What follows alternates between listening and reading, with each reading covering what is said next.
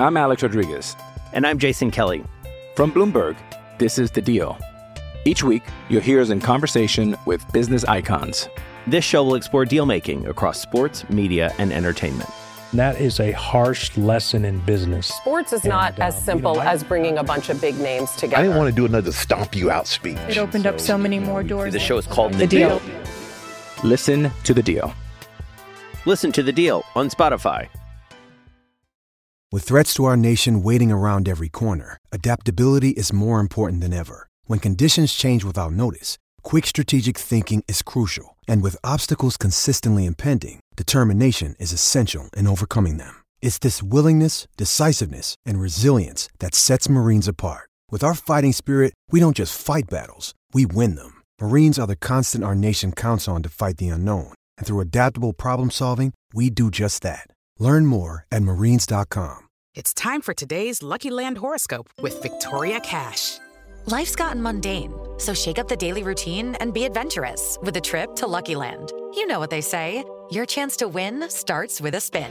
So go to luckylandslots.com to play over 100 social casino style games for free for your chance to redeem some serious prizes. Get lucky today at luckylandslots.com. Available to players in the U.S., excluding Washington and Michigan. No purchase necessary. VGW Group, void or prohibited by law. 18 plus terms and conditions apply.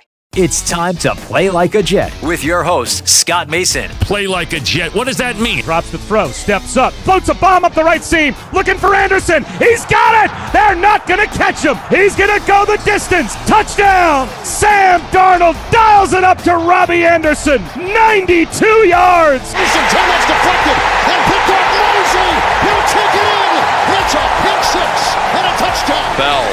into the middle of that line, and it's a touchdown. Big return for Crowder. 85 yards. Pass thrown. There was contact with the quarterback, and it's incomplete. They got pressure on Prescott. It was Adams who came blitzing in. Hill hit immediately when he got the handoff. You know that's The Q-inator. Oh my gosh! Listen, thank you. From the TOJ Digital Studios, this is Play Like a Jet. My name is Scott Mason. You can follow me on Twitter at Play Like a Jet One. And it's Wednesday, which means it's time for Midweek with Manish. Manish Mehta covering the New York Jets for the New York Daily News. Manish, any truth to the rumor that in 2014 you feel you made a mistake by not going to the Baltimore Sun? Uh, are you asking me that because Chris Johnson, not the CEO of the Jets, but the former 2,000 yard running back uh, for the Titans who played for the Jets in 2014, tweeted something? Is that why you're asking me? It might have something to do with it. This is what happens, by the way, when everybody's stuck inside and bored. Chris Johnson tweeting out, just thinking to myself, how did I pick going to the Jets over the Baltimore Ravens in 2014? What a bad decision. The Jets were terrible in 2014, and of course, the Baltimore Ravens were 10 and 6 and went to the playoffs. So, yes, CJ2K, it was a bad decision.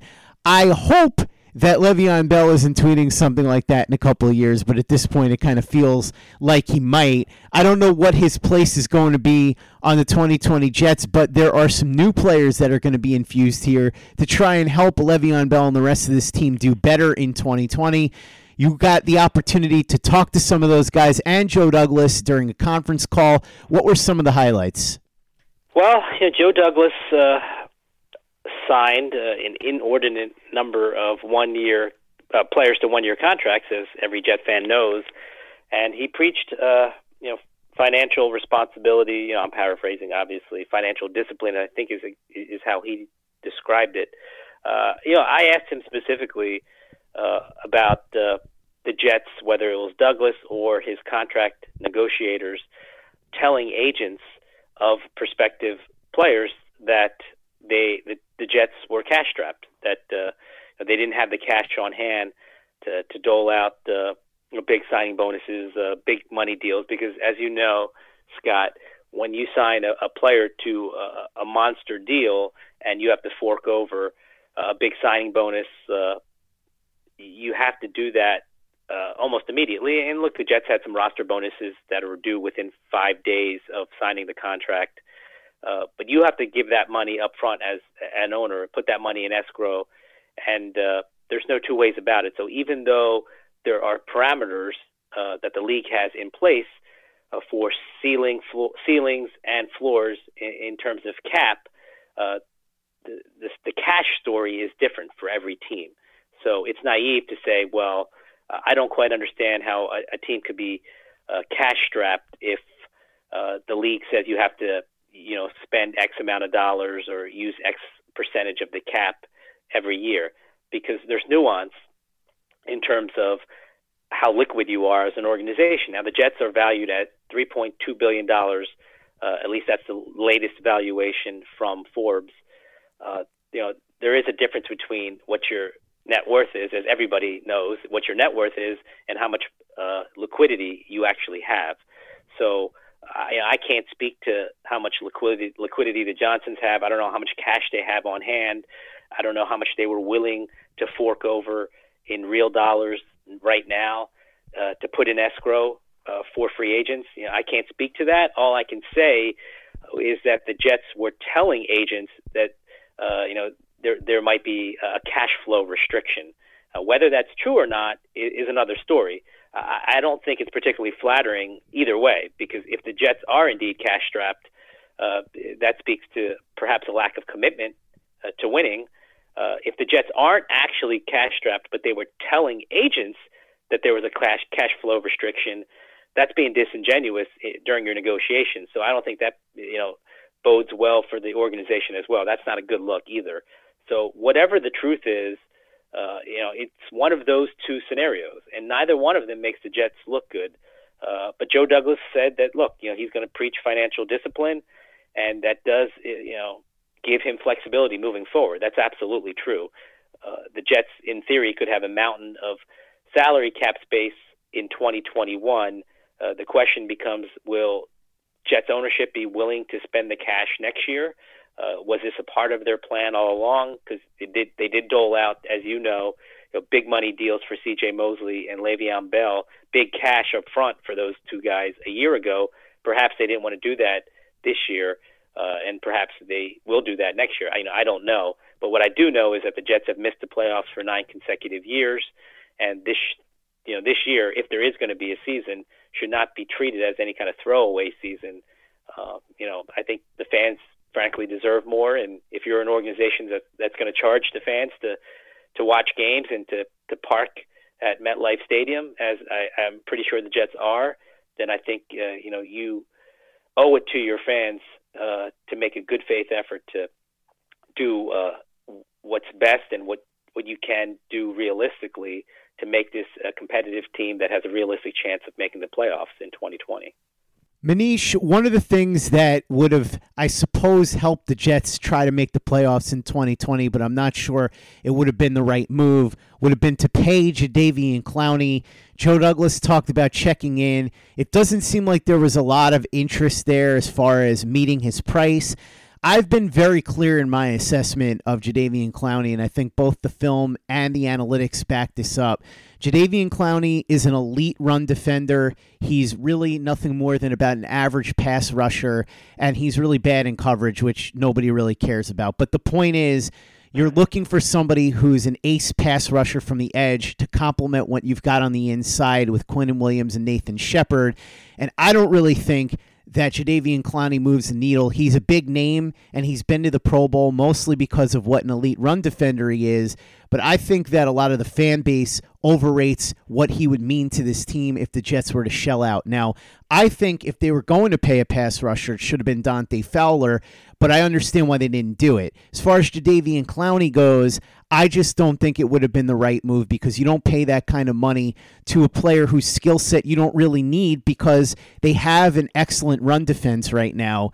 They need somebody who can consistently get to the quarterback, and Jadeveon Clowney's not that guy. We've seen flashes, and there have been games where he was straight up dominant rushing the passer. That game against the 49ers on national television is an example, but for the most part, he's been very inconsistent, and he was next to J.J. Watt for three full seasons. He was there for five. Watt was hurt a lot, but three full seasons when J.J. Watt was getting double and triple teamed, and still Jadeveon Clowney was nowhere near a top flight edge rusher. So I don't think that anything is going to bring that out of him in terms of consistency. I know a lot of people talk about Gregg Williams and that they would love to see Clowney and Gregg Williams' system.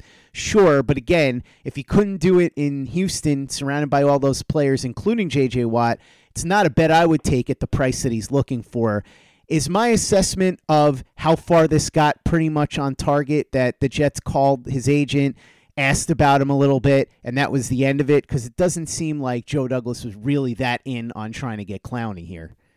Uh, I think that you know the Jets, uh, for for all quality players in free agency uh, at positions that they need, uh, you know the Jets inquire as they should. I, I don't believe that the Jets have any interest in paying Jadeveon Clowney 16, 17 million dollars a year, and I can't tell you what Jadeveon Clowney is ultimately going to get. Uh, you know, I, I you know I would tend to think that he would get less than that. Uh, I like Jadeveon Clowney. Uh, I understand what you're saying. I also agree that he's a he's a versatile player. You know, obviously take the the pass coverage element out of it, but he's versatile in terms of getting to the quarterback, perhaps not at an, at an elite level, but still at a quality level. Uh, know, he, last year he took a dip in terms of getting to the quarterback, uh, hitting the quarterback. The prior two years, he had over 20 quarterback hits, which isn't sacks. I, I get it. You know, getting home has special value, but uh, a guy who had over nine sacks in the previous two years, his last two years in Houston, and uh, you know, statistically, uh, didn't take uh, a step forward in Seattle necessarily, but I think he was dealing with an injury over the last six or so weeks.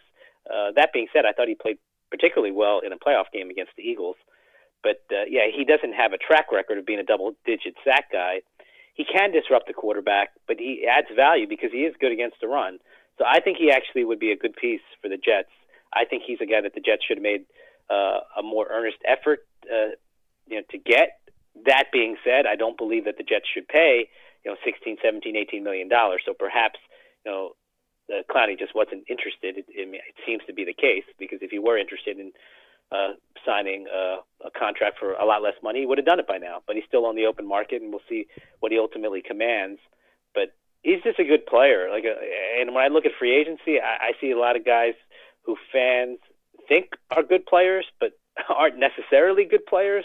Whereas I do think that Clowney is a guy who can be a, a significant contributor for you. You know, maybe not be a you know a, a 12 sack guy, 15 sack guy, but someone who will improve your defense. And you know the Jets can use as many improvements as they can. We'll, we'll find out what happens. I'm very curious to see what happens as uh, the season draws closer.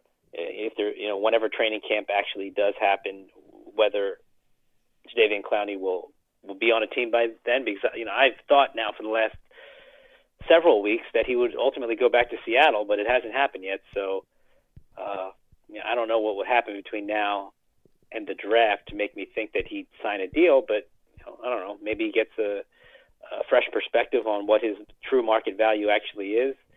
But uh, you know, it would take a lot, I think, for the Jets to ultimately end up with him. I, you know, I don't, I don't see that happening. Stranger things obviously have happened uh, in the past in free agency, but uh, unless he's willing to take, you know, I don't know, 50 cents on the dollar somewhere in that neighborhood, uh, know, I have a hard time envisioning him ultimately being on the Jets. I just think there's a major disconnect between what he actually brings to the table and what a lot of people seem to think that he's worth because I think that he's somebody that's really more of a $12 million a year player because, as I said, elite run defender, but really has been about an average pass rusher. And forget about sacks. I'm talking about pass rush efficiency. I'm talking about overall pressures. These are areas where he's been close to middle of the pack. Michael Nania had the numbers, and he's been about 48th percentile, which is really nothing special, especially for a guy that's supposed to be an elite player like Jadeveon Clowney. I think what you're doing here is you're making a bet that he can live up to the potential that everybody's been hoping that he would bring out since getting picked as the number one overall pick by Houston and ever since all the hype surrounded him when he was at South Carolina. That's not a bet that I'd be willing to make. I'm not saying that it's not impossible that he becomes that guy, but five years in and several of them playing next to JJ Watt, where JJ Watt was getting double and triple teamed, it just seems like a bet that is a very faulty bet at best. Could work out for you, but the odds wouldn't be in your favor. And the Jets wouldn't have to worry about trying to pay somebody like Jadeveon Clowney Manish if they would just draft better. Because as we know, over the last decade or so, there's been a lot of really bad drafting, whether it was Mike Tannenbaum after Mangini was gone, whether it was John Idzik for the two years that he was here, whether it was Mike Maccagnan just really bad drafting. And so that's why the roster is in the shape that it's in right now. Cornerback is a huge question. It has been pretty much every year. They thought they had eliminated that question by signing Darrelle Revis. They didn't. You take a look at edge rusher. Haven't really had a top flight edge rusher since John Abraham. We keep saying that, but it keeps being true. You take a look at quarterback, you hope Sam Darnold's the guy, but before that, they'd had a lot of trouble at that position. Look at the offensive line. It's been in shambles ever since the old guard started to filter out, ever since Brandon Moore was gone and Nick Mangold retired and D'Brickashaw Ferguson. The cracks started to come into focus, and now the entire dam has blown up. And Joe Douglas is trying to fix that, but there's only so much anybody can do in one offseason in free agency, especially. And we've talked about how his approach, Manish, is a little bit dangerous because maybe he needed to get some quality pieces in free agency just to help Sam Darnold, extenuating circumstances, whereas you wouldn't necessarily want to exceed a price for a guy like Robbie Anderson in a general sense. With Sam Darnold being here going into his third year, you want to make sure that you put as many good pieces around him as possible to help him take that leap. And you don't necessarily want to wager on just the draft. But Joe Douglas has chosen to wager it all on the draft. I said that I think that that's generally a good way to build a team, although I would have paid Graham Glasgow, Robbie Anderson, and maybe Jason Peters, and that way you go into the draft with a little less pressure. But there's a lot of pressure on Joe Douglas in this draft and next year's draft when that comes as well. And he's got a system, though. So he believes in this system. It's a system that he learned when he was with the Baltimore Ravens. And you wrote extensively about this system in the New York Daily News. So I want you to talk a little bit about it. There's a whole bunch of layers to this system in terms of how they rank prospects, how they evaluate, how they build their board. Talk to me about the Joe Douglas system and what Jets fans can expect as this draft comes about in a couple of weeks. Well, look, I think Joe knew when he got hired uh, after the draft that he would have an opportunity uh, that few general managers have because typically they're hired after the season. So they they're hired in January and then they have to get right in the draft prep mode, uh, free agency mode. Whereas whereas Joe Douglas had an opportunity to convey, you know, the principles that that he learned uh, for the most part in Baltimore. You know, he spent a year in Chicago and he spent the last several years in Philly. But for the most part, uh, the core beliefs that uh, have been his compass for the past two decades were born in Baltimore. Uh, he learned from Ozzie Newsome. He learned from the Ravens, but uh, Ozzie Newsome learned from the old Cleveland Browns model. So essentially, Joe Douglas's you know draft grading scale is adopted from that old Cleveland Browns model. And from a Jet perspective, it's essentially telling your personnel people, hey, we're going to look at the same prospects. These are the same people for the most part because there's about 20 people uh, who have a hand in watching uh, college prospects in the Jet organization, uh, 20 personnel slash scouts. 16 of those 20 were the same people that were there when Mike Maccagnan was the general manager, and there's some that were there before Maccagnan was even there. So for the most part, you you have the same core group of people who are dissecting and analyzing players. So Joe Douglas's charge is to now, once you get the job, ask those same people to look at the same prospects, but look at them in a different way. Uh, so Mike Maccagnan's model, his draft system, it, it, did change year to year. There were there were some alterations made every year, I believe, uh, but generally speaking, it was a draft based or round, I should say, a round based model. So when you look at a prospect and you analyze them, uh, and we can get into specifics in a bit, but for the most part, you know, you draw a conclusion: is this guy a first round talent, a second round talent, a third round talent? Uh, and there are other teams. This wasn't specific. This wasn't uh, exclusive to the Jets. There are other teams in the league that have a draft based model. Uh, there's a problem in that inherently because, for example, if you're an area scout and you're looking at uh, the Big Ten, for example, and you're studying a wide receiver in the Big Ten, uh, it's very difficult, almost impossible, uh, as as an area scout, to compare the player you're watching uh, week in and week out versus a player from uh, the SEC, for example.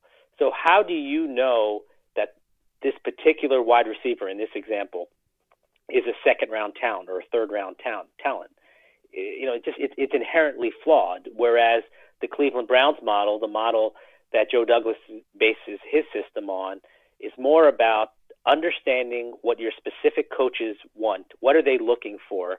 And then once you get that information, you can tailor your grading scale to what matters for your offense and for your defense. Uh, that doesn't mean, and this is an important point, that doesn't mean that Joe Douglas is going to listen to everything that Adam Gase and Gregg Williams say and give them the players that they want. It's it's more something along these lines. Adam Gase will say, you know, I'm looking for a wide receiver uh, specifically who is good at these two things, you know, A and B, whatever they may be. And Adam Gase could have a preference, you know, when he jumps in uh, during this in, in this process after the season is over. He could say, "I like this particular wide receiver." That doesn't mean that Joe Douglas is going to give Adam Gase that wide receiver, or Gregg Williams if he has an affinity for a particular cornerback because he thinks this cornerback, uh, you know, fits perfectly into what he is looking for. Uh, because Joe Douglas has a lot of conviction in his own uh, ability to evaluate, and he has a lot of conviction in the people around him, in the personnel staff. So if Adam Gase says, "Look, I'm looking for a wide receiver that has trait A and trait B," uh, and I really like this particular guy, uh, Joe Douglas could say, "Hey, look, okay, I'm going to give you a player that fits what you say you want. It's not the guy that you like, you know, it's not the number one guy that you that you want, but it's the guy that I think makes the most sense given the description of the player that you just gave me, if that makes any sense. Mm-hmm. So in that respect, Joe Douglas retains the authority because he does have contractual control of the 53 man roster. He's also not going to uh, hand over players to Joe Douglas and Gregg Williams that these guys don't want. But he's not just going to say, okay, give me the guys that you want, and I'm just going to pick the guys that you want. Now, he's going to pay particular attention to the traits that matter for Joe for Adam Gase and for Gregg Williams, and then find the players that he believes fit those traits the best. And and that's what he's asked his scouts to do. That's what he's asked his personnel people to do. So it's very specific uh, to the role uh, that your team. Uh, it's specific to the to role to the role that you're looking for. It's a role specific type of an evaluation system uh, that I think it makes a lot of sense. There's a lot of teams around the league that uh, operate in this way. Uh, it's not the way that the Jets operated under Maccagnan. I thought that that was one of the flawed uh, aspects of Maccagnan's draft. I'm not saying that's the reason why the drafts weren't particularly good, but that's just a clear difference philosophically, uh, you know, from what Joe Douglas wants. Uh, and we can go through the different scales, the specific scales, but uh, you know, when, when you look at the draft board, and not, ne- neither one of us, Scott, is going to actually see the final draft board. Uh, Joe Douglas's board will be much more streamlined than it was with Maccagnan. Under Maccagnan, there were anywhere from 300 to 350 players, depending on the year, on the dra- on the draft board, which was, you know, almost under lock and key on Maccagnan's laptop. But uh, essentially, that that was the number of players on the board, three to 350. Whereas this year with the Jets and Joe Douglas, you're going to have somewhere around 150, and that's what you see around the league. Teams that have uh, a keen understanding of the players that they want have smaller draft boards.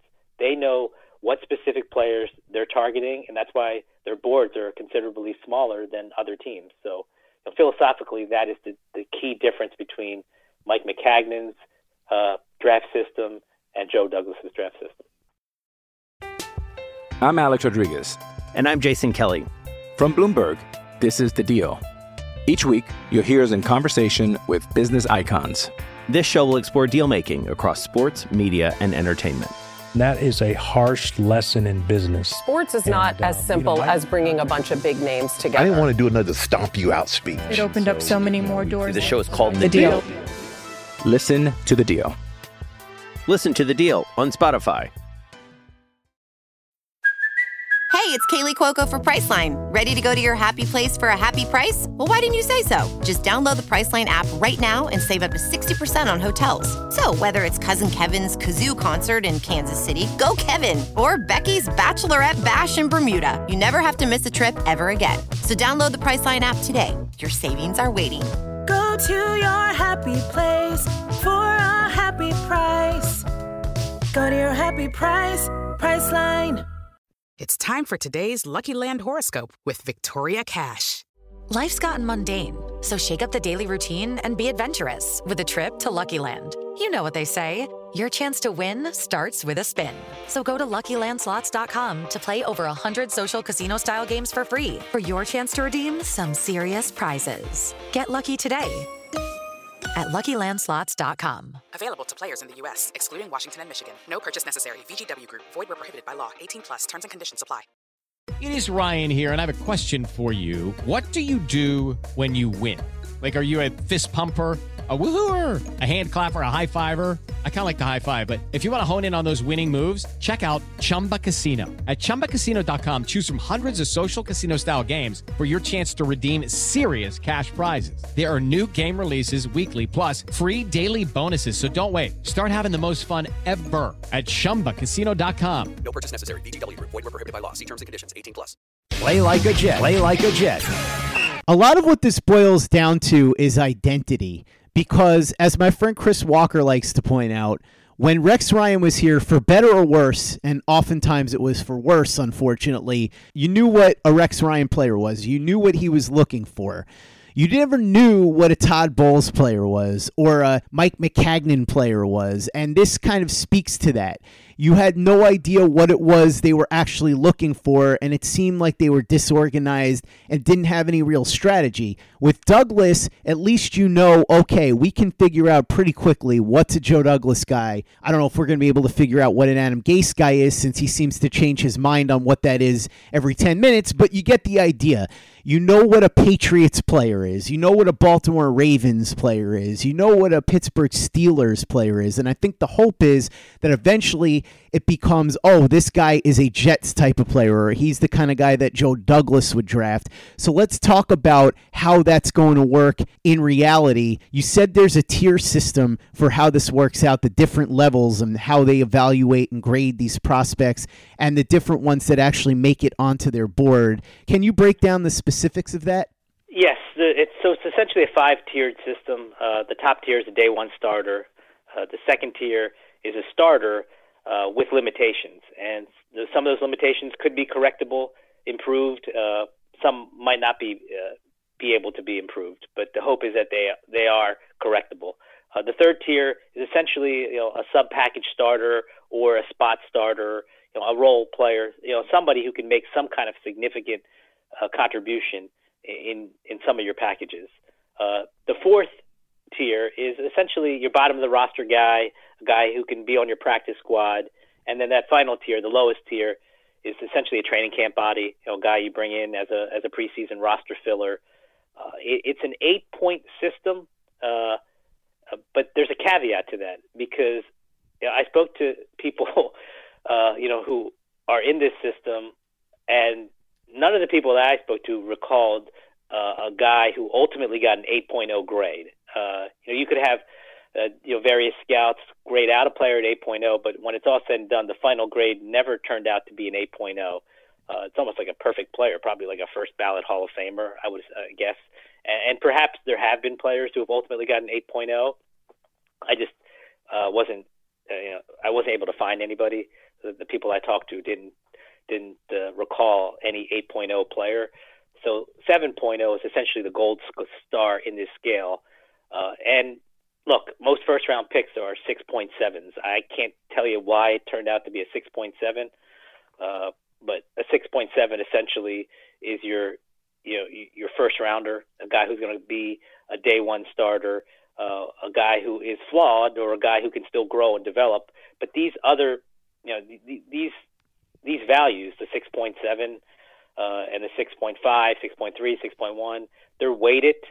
So it's essentially what the scout or the personnel evaluator believes the player is going to be in a couple years.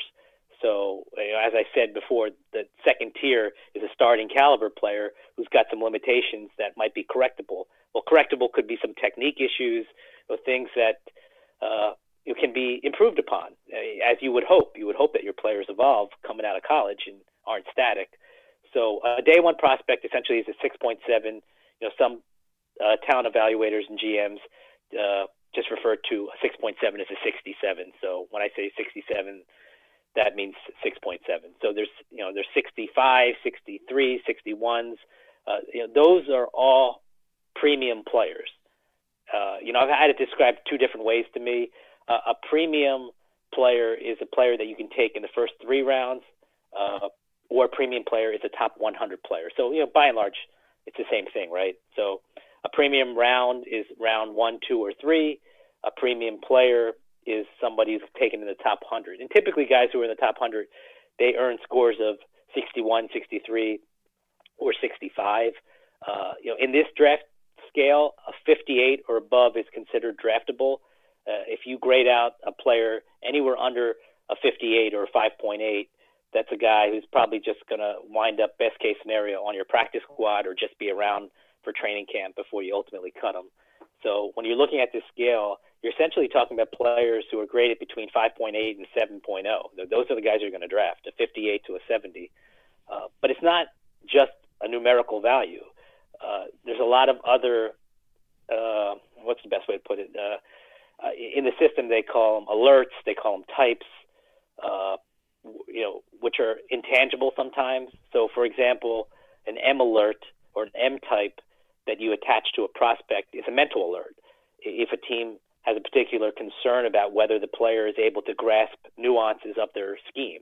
Uh, basically, in layman's terms, that's uh, M alert is is this guy smart enough to understand what we're teaching him? If there's questions about that, you put an M alert on a player. So you could put, you know, you could have a guy graded out as a 6.1 M, for example. And so you're talking about essentially a, a premium round player, uh, probably closer to 100 than one, but a premium round player who might not be able to understand you know, some of the concepts that you're teaching him. So that's something that you have to factor in when you're deciding whether to draft that player. If a guy uh, adds special teams value, you put a T alert on them. So that you know that's kind of pretty obvious T for teams. Uh, there's a Z alert, for example. If a guy can do everything that you're asking him to do, but he is quote unquote undersized at a particular position. So if you're a 6.7Z, you're a guy that the team believes can be a starter from day one, but he is undersized. If he's an inside linebacker, you know, maybe he doesn't fit the parameters. Uh, if he's an edge rusher, maybe he doesn't fit the parameters that you that you typically want, but he can still be an effective player. Uh, so those are just you know additions that you put onto the numerical value. Uh, what I thought was interesting talking to some of these guys, uh, you know, who have either worked with uh, Joe Douglas, worked for Joe Douglas, or work in the same system that Joe Douglas is operating under, is that character does play a weighted role uh, in this. Uh, but it's a nebulous term, so you know, character matters uh, for Joe Douglas. But he's not only going to draft guys who are completely clean. And I think if you look at the Ravens' track record of while the time that he was there, there were some guys that uh, had some you know, quote unquote questionable character, but the value became too much because the talent was so high that ultimately the Ravens took him. So it's not as if you should expect the Jets to draft only choir boys. You know that that's that's not reality. But the, there is a C alert, a character alert that will be attached to a particular player.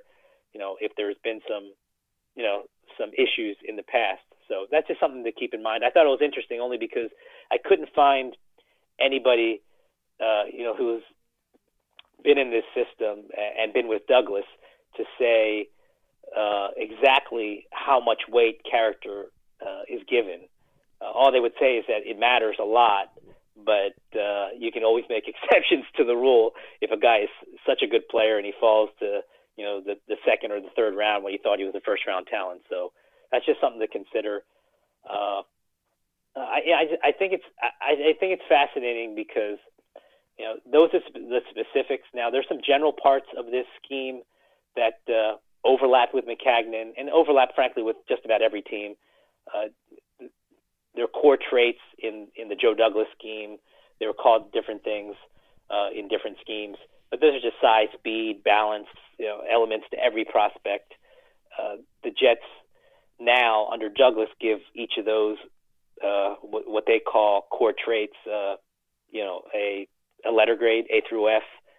Uh, for Maccagnan, depending on the year, uh, there was a pass-fail system, a checks or a minus system, uh, or uh, a numerical system on a 10-point scale. That that also kind of changed from year to year with Maccagnan, whereas Douglas, you know, the, the scouts essentially give straight letter grades A through F for for these core traits. Now, uh, the wrinkle for this particular system is that there are things that Douglas calls critical factors, which vary by position. Those critical factors vary year to year also because those critical factors are created with discussions with the coaches.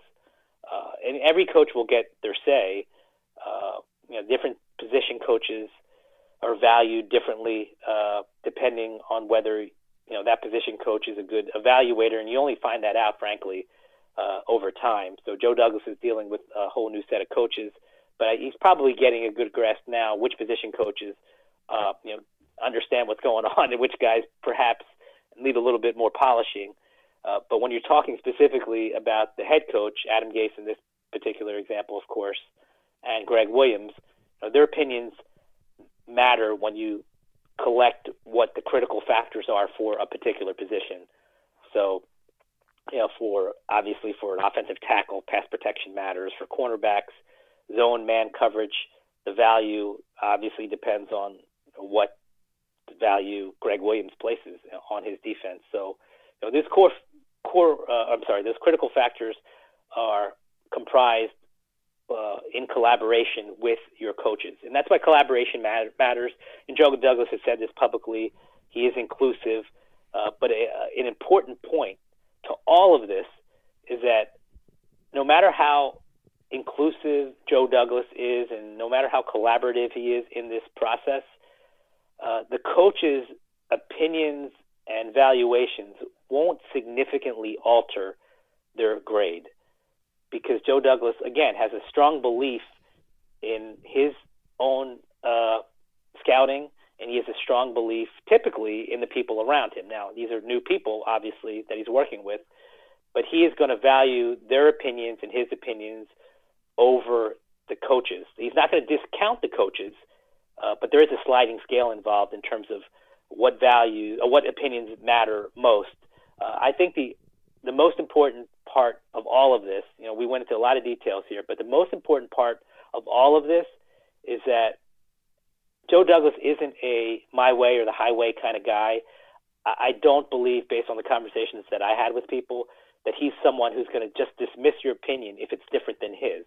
Because if you can back up your opinion with solid, smart evidence, he might go back and look at the tape and, and say, "Hey, you know what? Uh, you made a, a compelling case. Uh, maybe I was wrong uh, about the, you know this particular element of a player. Uh, maybe I will adjust." So he is open minded in that respect, and I think that matters a lot when you're trying to you know bring out the best evaluations of these prospects. You, you can't be rigid. I don't believe that Joe Douglas is rigid. Now, what I will say about Joe, without actually being in the room with him during these discussions, is that uh, I think Jet fans know that he's kind of a man of few words. Uh, you know, he's not necessarily a guy who's looking for attention. He's not a loud guy by any respect, but uh, once you get him talking about players, I think uh, there's a different side to him that not many people see. You know, I certainly haven't seen it to this point, but just based on you know coworkers of his, I think when you when he gets engaged in conversations about players, he's a lot different than you know what we see publicly. Uh, but just this open forum, uh, allowing people to voice their opinions and, and having a strong opinion, because strong opinions will matter. If you're hemming and hawing about a prospect, he's probably not going to take what you're saying very seriously. But if you have conviction and you have smart evidence to back up that conviction, that could move the needle for him. And I think that, frankly, that's a great way of leading. I don't know how that's going to manifest itself in this draft and in the years moving forward.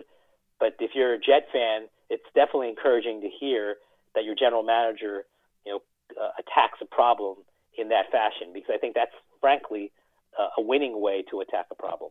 Manish, in that vein, as far as a winning way to attack a problem, I think that's really what the Patriots do because my understanding is when they're evaluating prospects, they have best available, but they have best available for them. So, in other words, they'll have their board set up where they have players that they think are a specific fit for what they want to do. So even if, say, two cornerbacks are on the board and they think one guy is more talented than the other, they may go with the guy that's not, quote, as good of a football player or as talented overall in favor of the guy that is a better fit for them because that's the way they build their team. And so they're not trying to fit square pegs into round holes. They may say that a guy is, say, the number one cornerback in terms of talent, but the guy that they have ranked higher than him on their specific board is number one in terms of what he can bring to their defense. And I think that's probably what Joe Douglas is looking to do. And it's worth remembering because Yesterday on the show, Joe Blewett broke down Andrew Thomas's film, and I'm just going to use Andrew Thomas as an example. Andrew Thomas is a player who's a really steady, solid offensive tackle, but I don't know that he's ever going to be more than average to slightly above average as a pass blocker. He's going to be an excellent run blocker and a solid pass blocker, but is he ever going to be more than that? I'm not so sure. And so if Joe Douglas is looking at this through the lens of what we're talking about, where, as I just said with the Patriots, it's not necessarily the best player, it's the best player for what you want for your team now you may look at what you talked about last week on the show, Manish, with your mock draft in Josh Jones, because we know that Josh Jones is actually an excellent pass protector. He just has a ton of work to do when it comes to the run game. So maybe Joe Douglas looks at this and says, Andrew Thomas, better prospect overall in terms of polish. Maybe he's going to be a really good player, but in terms of what we're looking for, in terms of our board, in terms of our needs, in terms of our system, Josh Jones is a player that fits better for us. So we would prefer Josh Jones over Andrew Thomas. That more or less seems to be the approach that they're going to be taking in a lot of ways. And I'm just using Jones and Thomas as an example, but that's more or less the way the system is set up, right? Exactly. It's really understanding what players make the most sense for your team. And that sounds simplified because you know somebody could hear that and say, well, obviously, right? I mean, you're not going to take players that don't make sense for your team, but you have to understand specifically what players make sense for your schemes on offense and defense. And and you'd be surprised how many teams don't have a firm handle of that.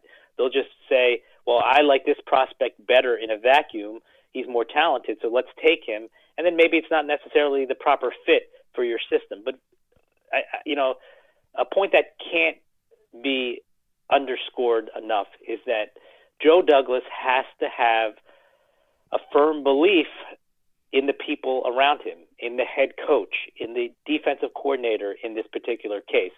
Because if there's you know any doubt that these guys are not going to be around for the long haul, then you might be asking yourself as a general manager, well, if we're going to change systems in another year or so, you know, how how sure can I be that the player that we're drafting here is going to be the best player for us over the next four or five years? It might be the best player for 2020, but uh, if we're going to have to overhaul stuff after this season, uh, what do I do?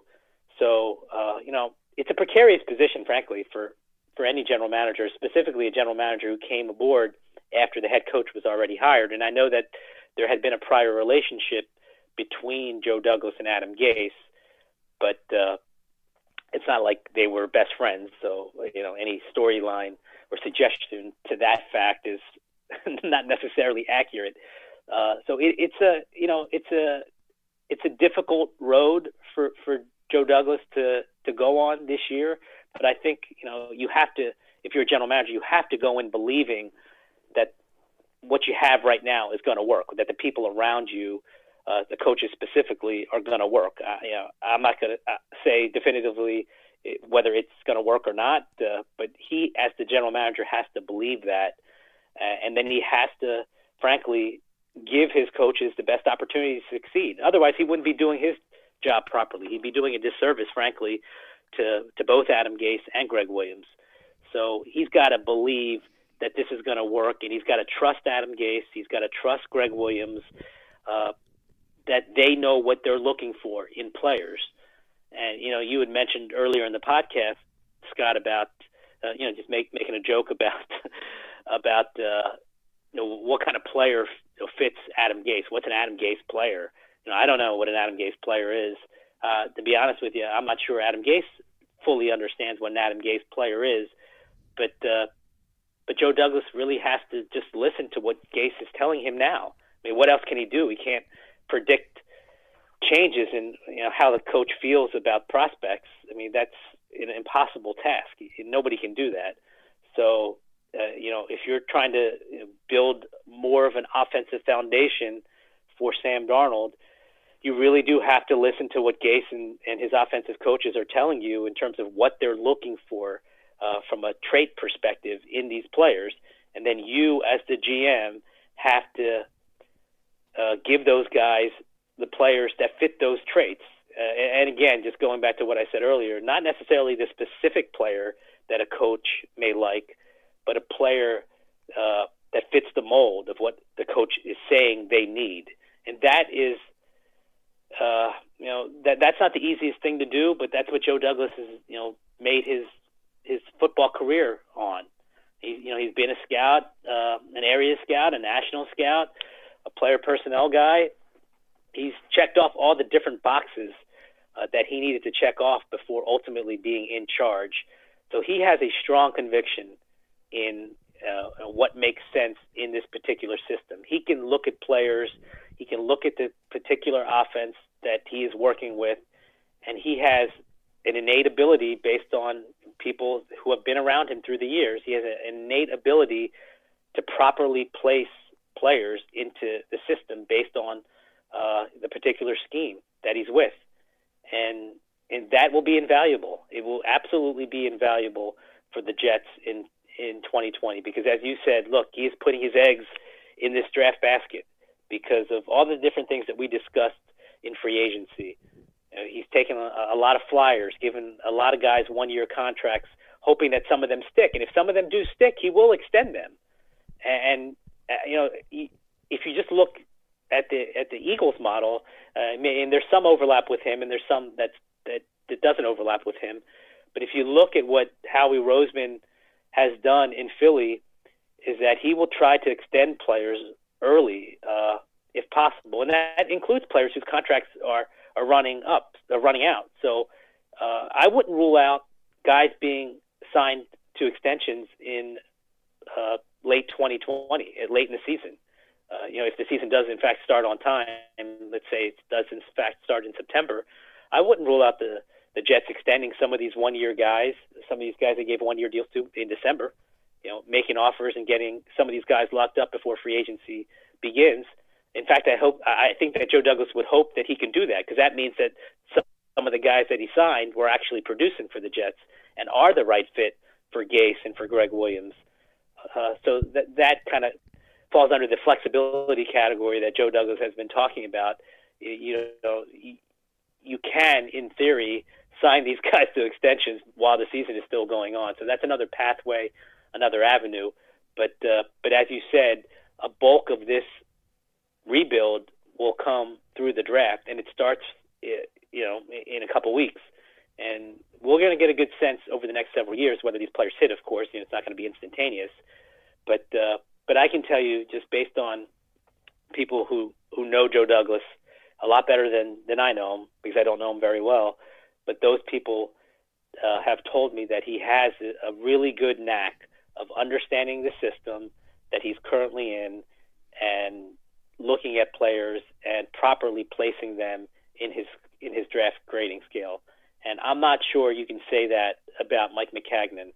Uh, you know, I, I don't want to pour dirt on Maccagnan because I think that's unfair. Uh, and I think you, you know, you, you talked about some of the, the, the draft picks that he made throughout his you know tenure, so they kind of speak for themselves.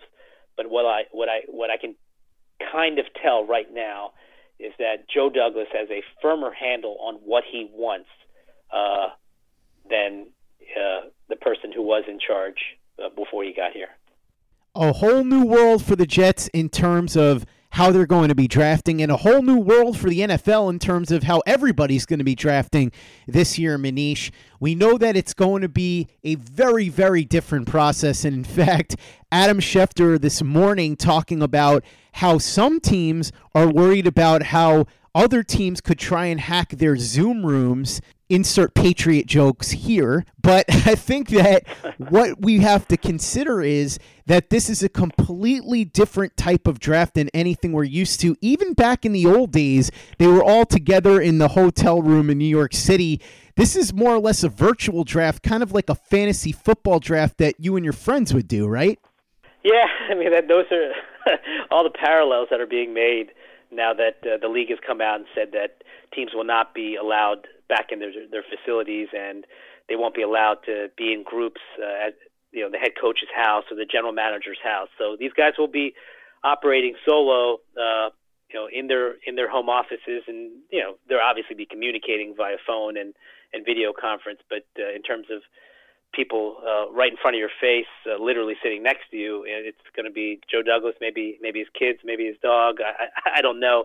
Uh, what I thought was interesting is that you know there have been general managers uh, who have asked for amendments, who have suggested amendments, and and uh, earlier in the day, uh, you know, actually a few days ago, but earlier in the day that I, you know, I reported that the Steelers general manager Kevin Colbert proposed an idea where the draft gets expanded from seven rounds to ten rounds, so you get three additional picks per team, just to increase your margin of error uh, because of some of these pre-draft restrictions. You know, limited pro days, no in-person visits in the facility, no workouts uh, privately with decision makers.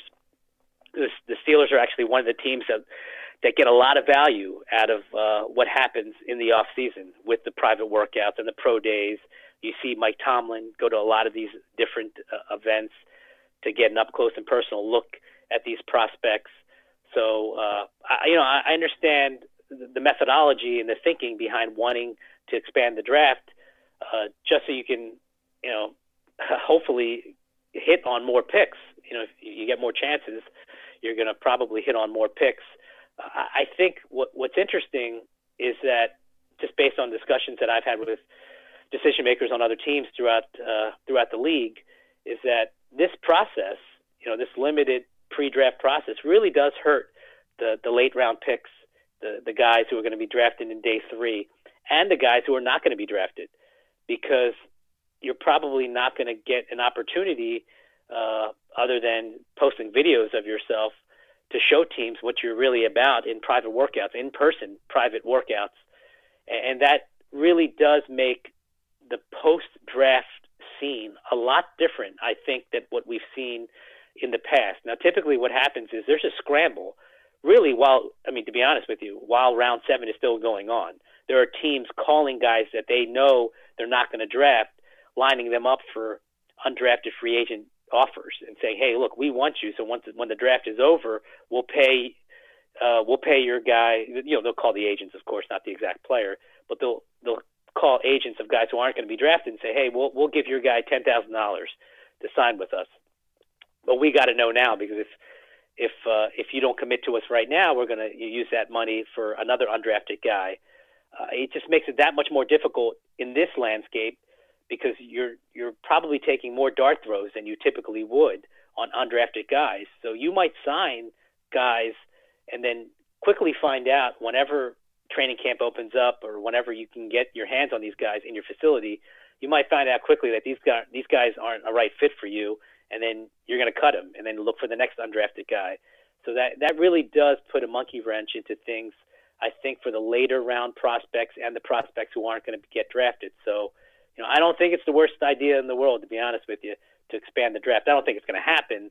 And this is a suggestion that Colbert made uh, weeks ago. Uh, and afterwards, uh, Roger Goodell came out and said that guys could be disciplined if they speak out about uh, a delayed draft or you know any uh, differences in the current setup. So it was it was just one suggestion by one general manager, but I thought it was an interesting one because uh, you know I don't know how fans feel about it, but uh, I, I don't think it's the worst idea in the world to you know, to give teams additional picks. I'll tell you one guy who would, I think, like that. That's Joe Douglas. He wants as many picks as he can get as he continues to try and rebuild this team using the new draft model that you outlined earlier. Manish Mehta covering the Jets for the New York Daily News. Thanks so much for coming on. As always, really appreciate it. I'm also glad that, much like Joe Douglas, you are tipping huge to people delivering food to your house. Joe Douglas, $100 for everybody delivering food to his house while he's getting takeout during this whole pandemic. I heard that you're actually tipping 200 just so you could be twice as good as Joe Douglas right now. What do you have cooking at the Daily News? I know this piece was a big one and you worked on it for a long time. And obviously, anybody who hasn't read it yet, you should go and read the details in addition to listening to it here on the podcast. But what do you got cooking at the Daily News? Well, let me first say that I've never had a left a 99% tip, which is what Joe Douglas did. and, and and look, full disclosure here, this is not something that the Jets or Joe Douglas promoted. I think if Douglas had his druthers, he you know would have wished that it did not come to light. But the restaurant owner's girlfriend posted this on Reddit, and then obviously everybody else picked up on it. Uh, you know, I think it says, you know, let's put aside Joe Douglas, the general manager, Joe Douglas, the football scout. Uh, put that aside for a moment. I think it says a lot about a person that uh, you know takes the the opportunity to do that for local businesses. And I know that some people will say, well, Joe Douglas is a multimillionaire. He makes a lot of money. So, you know, who cares, right? I, look, there's a lot of people that make a lot of money in this world that don't uh, help out others, uh, especially in times like this uh, when local businesses are suffering. Uh, local restaurants are suffering. I know that, you know, I, I get takeout. I try to get takeout uh, twice a week.